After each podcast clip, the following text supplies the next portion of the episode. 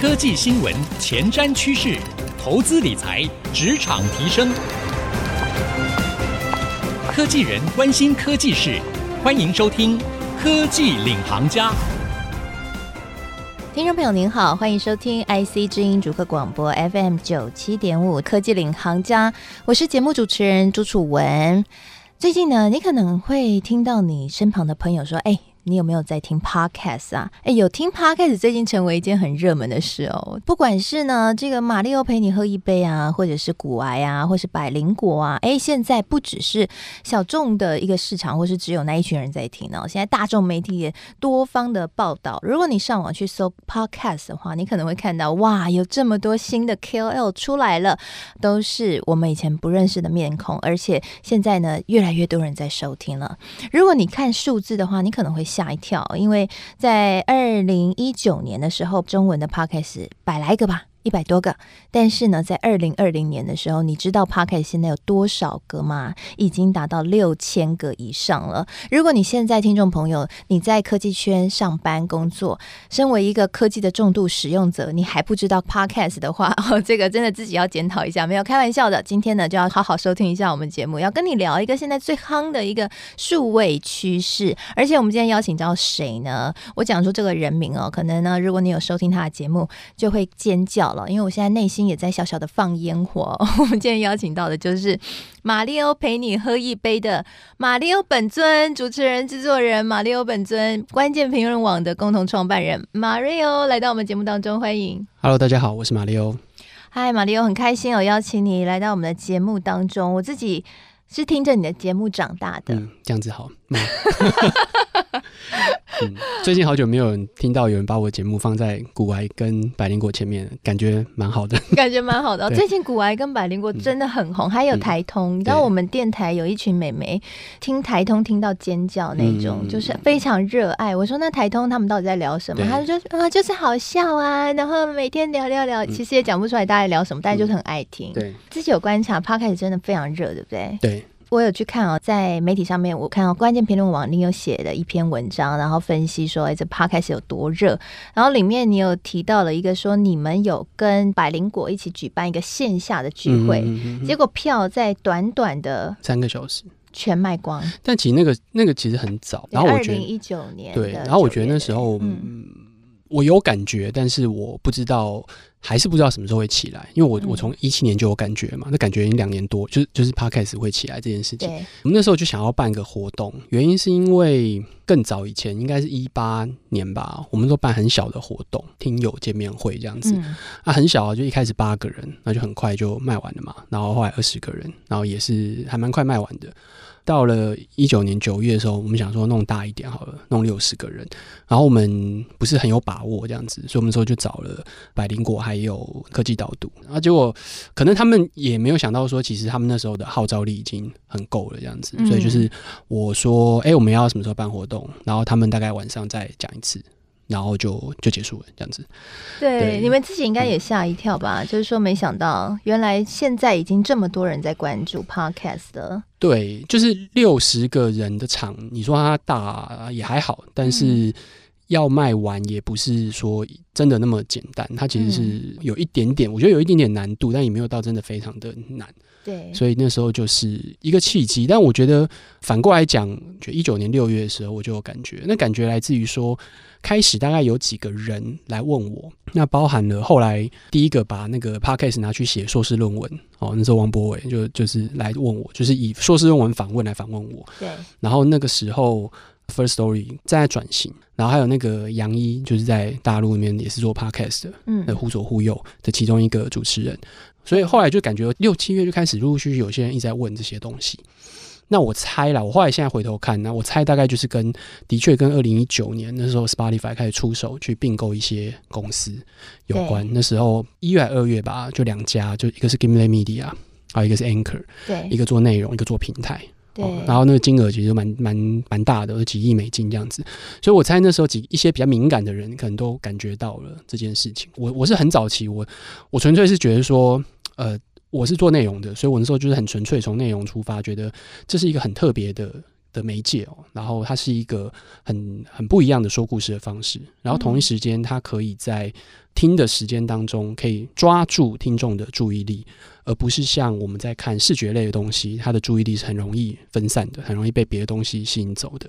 我觉得那时候在一六到一八年这样子一个时间，当已经有很多很多数不完的东西可以分散你的注意力的时候，既然有一个东西可以在十五到三十分钟内可以让你全神贯注去听，我觉得这是一个非常难得的注意力的东西。是我们先帮听众朋友先稍微介绍一下啊，什么是 Podcast？如果你现在啊、在听的同时，你还想说，哎，Podcast 是什么呢？那其实我们这边就简单介绍一下 Podcast。其实就是 iPod，然后跟 Broadcast 这两个的结合哦，就是说它就是一段音频，随选随听，你什么时候都可以听，所以它是一个新形态的广播的方式。那刚刚呢，啊、呃，马里欧也有特别提到了，其实二零一六年到二零一八年，这真的是一个在新创圈也是很夯的一个议题哦。我们看到很多大厂都出手来并购一些新的声音的商机或新的声音的新创公司，像刚刚提到 First Story，它就是一间新创公司。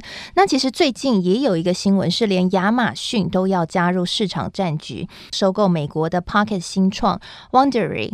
那其实这件事情应该又是再次的证明，Pocket 的市场现在的热度已经跟以往来说已经到达了一个新的一个层次了，对不对？其实你看那个并购的这些公司啊，其实挺有趣的哦，就是。Spotify 买三家，其实他买了三，一九年买了三家。刚刚先讲的这个 Gimlet Media、Anchor，还有一家就叫 Parcast，P A R Cast 这样子哦。那其中 Parcast 跟 Gimlet Media 其实都是做内容的，他们不是做平台或技术的。呃，Wondery 也是哦，Wondery 其实也是做内容的，就是 Amazon 买这个东西，它也是做内容的。然后呃，纽约时报买了 Serial Production。那 Serial Production 其实就是做了当初二零一四年整个美国 Podcast 兴起的一个很重要节目 Serial 的制作团队。讲的直接一点，或是比较粗鲁一点，可能就是说，没有 Serial 在美国二零一四年这个 Podcast 复兴是可能会晚一点出来的。Serial 是一个很重要很重要的关键的节目，嗯、有这个节目，大家在。呃，很多人开始尝试各种各样的类型，然后本来就有在做的，当然就会持续在做。NPR 这个广播公司，它做 Podcast 做的非常非常久了。那后来二零一七年，《纽约时报》才加入这个战局，做了 The Daily，每天现在每一集有五百万人收听。所以你会发现说，其实这些公司在并购的时候，并购内容对他们来说，并不是一个很意外或是很很奇特的事情。其实他们并购了很多内容公司，刚刚讲这几个公司。那当然也有一些技术公司，像 Anchor，我还是比较偏技术的。有，我有用过 Anchor 的 App，它还蛮妙。你就对它讲一讲，就会自己变成一个音频，就很好操作。对，然后另外像 Stitcher，你看这一波的这个声音并购潮来讲，或者说声音声音商场、声音商机来讲的话，其实不完全是技术在。呃，在着力，很多时候你会看到，其实是内容它在 drive 很多很多的听众。所以，对于这些科技厂商来讲，他们也觉得，哎，这样子的内容是很有价值。我发现啊，最近我自己观察，在市场上面有很多企业，他们其实磨刀霍霍想要做 podcast，嗯，可能一方面是 podcast 的这个门槛，我们说可能比拍影片来的低一点嘛，哈，因为只有声音的露出。另外一个方面，我觉得应该也是他们感受到内容行销很重要，你要先聚众，你才能去卖产品哦。你觉得这也是这些厂商这个掀起 podcast 热潮的一个原因吗？我觉得对厂商来讲，不见得一定要自己做啦。就是我觉得还是这样。当然，当然你要自己做，或者说你找别人做，其实也都 OK。跟别人做一些商业上的合作也 OK，因为。不见得真的要要自己做，我我会这样讲，因为如果你看美国，其实他们大的一些广告主，其实他下广告其实下蛮多的，那其实他们是不需要自己制作这个东西。对对对，嗯、对他们来说，可以去 touch 到这个 pocket 市场的这一些听众，嗯、或许也是一个新的诱因了。那当然，他也可以用广告的方式来跟这些 p o c k e t 来进行合作。那回过头来，其实刚刚。马力欧提到一个重点哦，推动整个 Podcast 市场成长的一个重要的因素，除了科技之外，就是内容制作的特色特性。好，所以好的内容会是让 Podcast 能够整个市场再火爆的原因。我们刚刚说，现在二零二零年的时候，节目已经飙升到六千个以上。我们也看到很多大的 KOL 最近加入了，譬如像唐綺阳，我们的这个国师哦，以及呢像是吴淡如等等哦，也都加入到市场。所以内容非常非常重要。所以如果听众朋友，今天呢，你也想要在 Podcast 上面呢开一个自己的节目，或是你今天在企业单位，你们的公司呢现在正在想要进军到 Podcast，不管是广告的进入，或者是自己自制节目，那你要知道这个内容到底要怎么做，才能够去吸引到听众的注意。回过头来说，很重要的是 Podcast 内容跟其他平台内容有什么不一样？看你跟谁比咯。就如果说跟、嗯、现在要跟谁比？YouTube 好，好 YouTube。其实我很好奇，为什么你会选择开 Podcast 不是 YouTube？毕、嗯、竟你也长得挺帅的，是吗？又又给你戴一个帽子。我，我不是说完全没有想过啦。哦其实，在很早期的时候，我还在第一份工作，其实我们就有在拍影音的，没有不想哦，没有不好。那只是说，当初我们在做 YouTube 的时候，我们其实都可能在发展一些比较，比如说动画性质的，或者是一些国际新闻性质的内容，导致真的没有特别想过说来做一个。呃，人物类的访谈性质的节目，或者说 YouTuber 把这个媒体弄得更 YouTuber 化一点哦，导师真的没有想过这样的事情，所以我觉得他其实是反过来，就是我先想到我要做 Podcast，所以当问题叫做你为什么不做 YouTube 的时候，因为根本没想过啊，因为我我们 YouTube 的频道本来就在做其他内容，嗯，所以我没有我没有理由说我现在自己跳进去说，哎，我们再来做一个什么 YouTube 的节目，可以可以，我们还是有这样做。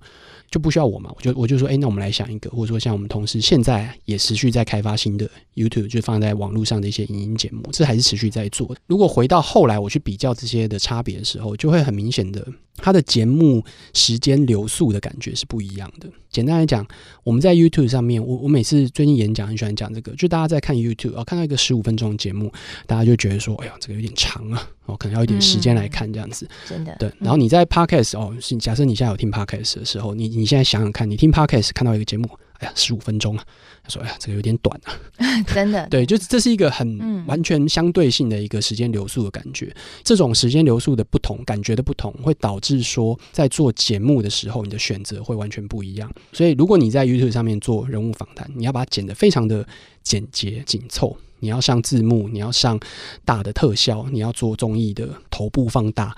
Podcast 你就声音嘛，所以你没办法做这样东西，然后你也不需要去剪这样子的节奏感。有一阵子我们在做的时候啊，我有我有感觉到我的制作人前之前最早的制作人有试着好像把它剪得更紧凑一点。光是这一个时间的流速感不一样，你的设计节目本身就会不一样。好，刚刚玛丽又跟我们讲到了一个重点哦，就是呢，其实 Podcast 的节目很重要的，跟 YouTube 节目不一样，应该就是在节奏的部分了。Podcast 它其实有一个特性，有点像是就在你的耳边陪你聊天哦。那在美国红起来，也可能是因为他们都是在开车的时候听，就像我们现在很多的听众朋友，你也是在开车的时候收听了我们科技领航家的节目，所以因为这样的一个收听习惯的不一样，也导致了整个节目内容设计的不一样。所以如果你今天也想要进到这一块市场，那么你要先。知道这一点了，这个玛丽又陪你喝一杯，我自己也是一个小迷妹哦，也听了好几集了。我觉得这节目很特别，就是说它是一个人物访谈节目，有时候是政治人物，有时候是影剧圈的人，有的时候哎又是一些网红啊，真的。人物各式各样都有。其实我透过你的节目认识了很多不在我的生活圈的这些有趣的人哈。那你那个时候怎么样去设定这样的一个节目的定位？嗯、因为其实虽然就是人物访谈节目，但可以有很多不一样的调性嘛。对，你怎么去抓这个调性，还要把这个节目的规格设计出来？我觉得一直都是一个实验的过程哦，就是我。并不是说我一开始就说我们要做人物访谈这样子的事情，对，而是说在跟朋友讨论的过程当中，在我我在网络上有写过嘛，哈，就我跟王文华在讨论的时候，因为那时候我不会做嘛，我没有做过这个声音的东西，我一直记得是他跟我讲的，就是说你来做一个就是人物访谈，可能可以给你一些。不同的变化，你不用每次都一直想主题这样子，就是一直、嗯、一直有不同的人来，呃，或许可能变化会多一点，然后大家可能听起来会有一些新鲜感这样子，诸如此类的。所以他的话也就变成说，因为我们在酒吧里面聊到这件事情，所以他就会觉得说，哎、欸，那你就用一个朋友喝酒聊天的感觉，马六陪你喝一杯这样方式去进行。那他后来是说他不记得这件事情了，就我后来王文华，王文华，你说作家王王文华，对对对对对，哦、因为他做广播也做了十几年嘛，之前，那所以我问他，所以我才会问他这件事情。我后来在采访他，就是上我们节目的时候，我有提这件事情，他说他不记得，他，他对他不记得这件事情了。但是我觉得那时候设计就是说，好，我们来找人来访谈，所以我就开始找一些周边，我觉得算是比较有名的，然后可能大家也认识，嗯、我可以约得到。那进行到了一阵子，做了二十二十几集之后，然后我们就想说，我们要换一个东西。因为我的目的并不是说我要做只要做人物访谈，我的目的是我想要尝试 Podcast 的节目到底可以做出什么样的东西，这样子的一个媒介。Oh, okay. 所以其实你在做一个媒体实验，我在尝试这个媒介到底可以做出什么样的东西。嗯、我我的高标或者是我看到的、我听到的东西，就是 Serial 这样子的节目，这种等级的东西。我听到的是 Planet Money、This American Life。这种 NPR，即便是它是广播公司，可是做了非常棒的一种说故事的一种形式，单集的哦，或者是像 C V 有这种连续的这种节目，我觉得都非常的厉害。那当然，我也知道有一些是一个人或多人对话的这种方式，那这种也是一种尝试。我觉得我都想要试试看，所以第二季就变成是我们来做酒吧文化的这个系列的故事这样子，所以第二季就转了。然后第二季转完之后呢，就反应比第一季淡，即便我们花了更多的时间，所以后来我们就想说，第三季我们就再来做人物访谈，又又转回来了。对，嗯、只是这一次我们去酒吧里面录音。就这一次，我们把整个器材拉到酒吧里面去，让大家更有那种酒吧喝酒聊天的感觉。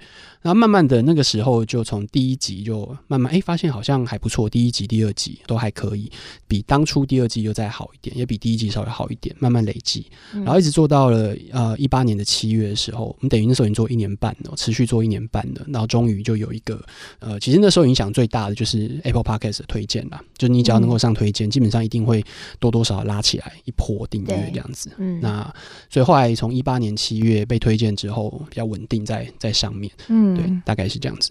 是，所以其实也是一个摸索的过程啦，哈，慢慢找到自己的方向。那其实也呈现出一个现在应该说新时代喜欢的一种氛围。然后我的内容其实也是蛮严，不想严肃啦，我觉得就是蛮蛮蛮深入的，对，蛮深入的，对对。然后我还有一个，我们还有一个优势，就是我们其实没有时间的那么严格的限制，对对，所以从一开始。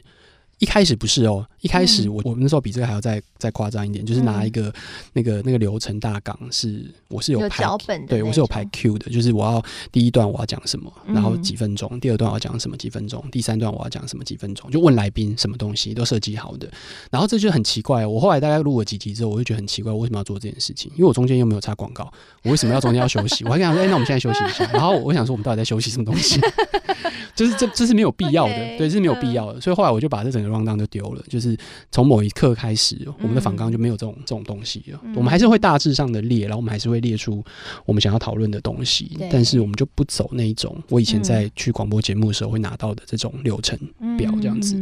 所以它的形式是很不一样的。但是要到更后面，我们才发现说，哦，原来我们跟别人不一样，或者说我作为一个主持人跟别人很不一样的地方，可能是我很慢，就是然后我讲我的话讲的比较少。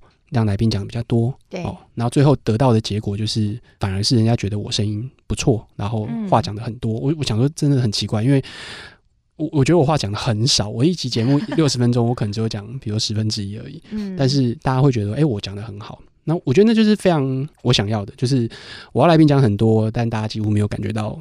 这件事情，然后来宾可以自己把他想要讲的东西讲完，他不会被广告干扰，不会中间我要喊个暂停，然后我要说，哎，我们时间到了，我们不能再讲了。所以我们可以录非常非常长，我可以录两个小时都可以。所以就会变成说，它形成一种很不一样的特色，这样子。对，其实我觉得哈，你的节目会很精彩，就像你刚刚讲的，你留给来宾很大的一个发挥的空间呢。那重点也在于说，你很会引导啦，就像你刚刚提到那个访纲的部分，其实人物。对谈的节目要精彩，提问就是一个重点嘛。那我记得我有听你一集节目里面就，你好像忘记是访谁了，让你就里面就讲说，你前一个礼拜就在思索到底要问他什么。我们的节目也都是访谈节目，所以我自己很好奇这一点，你怎么样去拟那个访纲？你通常会怎么去切那个角度？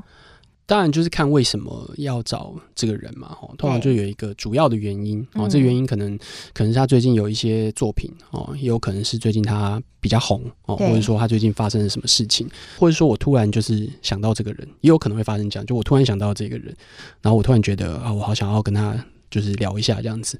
那那个原因是什么？所以要先想出来。然后通常他们都会有一些线索，在网络上可以找得到，不管是本来过去的采访，或者他自己的作品。嗯，那所以看作品或是看相关的东西就变得非常重要。我要能够尽可能的去理解这个人他过去的作品，但这当然非常的不容易，因为这个并不是我的全职的工作。就这个节目并不是我全职的工作。我相信如果我全职工作投入的话，我可能出的速度也好，或者是。呃，仿的人物的数量可能就会可以更多，然后可以更深，也有可能。而且我不能够让听众是一头雾水的，就是有一些问题可能听众。是想要知道的，但是这个人可能已经回答过非常多次了，哦，因为他可能并不是第一次被问为什么要创业哦，或者他可能不是第一次被问说你为什么要接这个戏哦，这个剧本的来源是什么哦，就诸如此类的。那你要怎么样在这个东西中间去去拿捏、去平衡哦？尤其是他们在跑通告的时候，有些人就刚好最近有什么作品嘛，就在跑通告。跑通告的时候，那同样问题问很多次了，那难免如果你不是第一个，难免可能会有一些不耐烦。嗯，那你要怎么去拿捏，让他觉得其实你不是故意问这个哦，然后你怎么样让他中间有新意跑出来？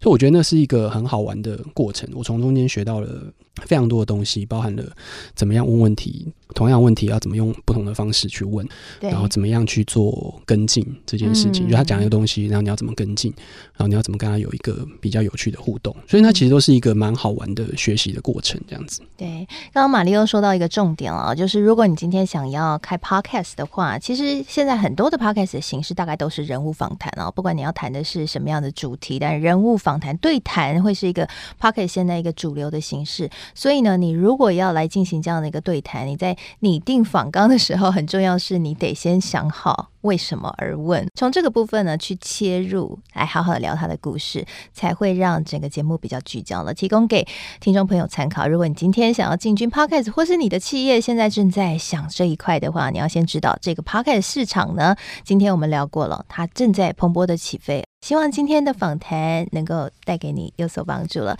谢谢马里奥今天来到我们节目当中，谢谢谢谢大家。好，谢谢所有听众朋友收听我们这一集节目。那同时呢，我们现在每一集节目不只是上到 IC 之音的官网，同时我们也都会上到 Podcast 和、Spotify。所以呢，也邀请各位哦，可以先从订阅我们在 Podcast 和、Spotify 科技领航家的节目开始哦，来进入到新的一个数位科技的领域。那当然了，玛丽欧陪你喝一杯是在 Podcast 上面很火红的节目，也欢迎大家。可以去订阅收听，一起来了解不一样的人事物。那同时呢，我们现在每一集节目结束之后，我们都会将今天玛丽欧她精彩的分享内容的精华的片段，以及呢楚文的心得感想，写成一篇采访笔记，会放在我的粉丝团，搜寻财经主播主持人朱楚文就看得到了。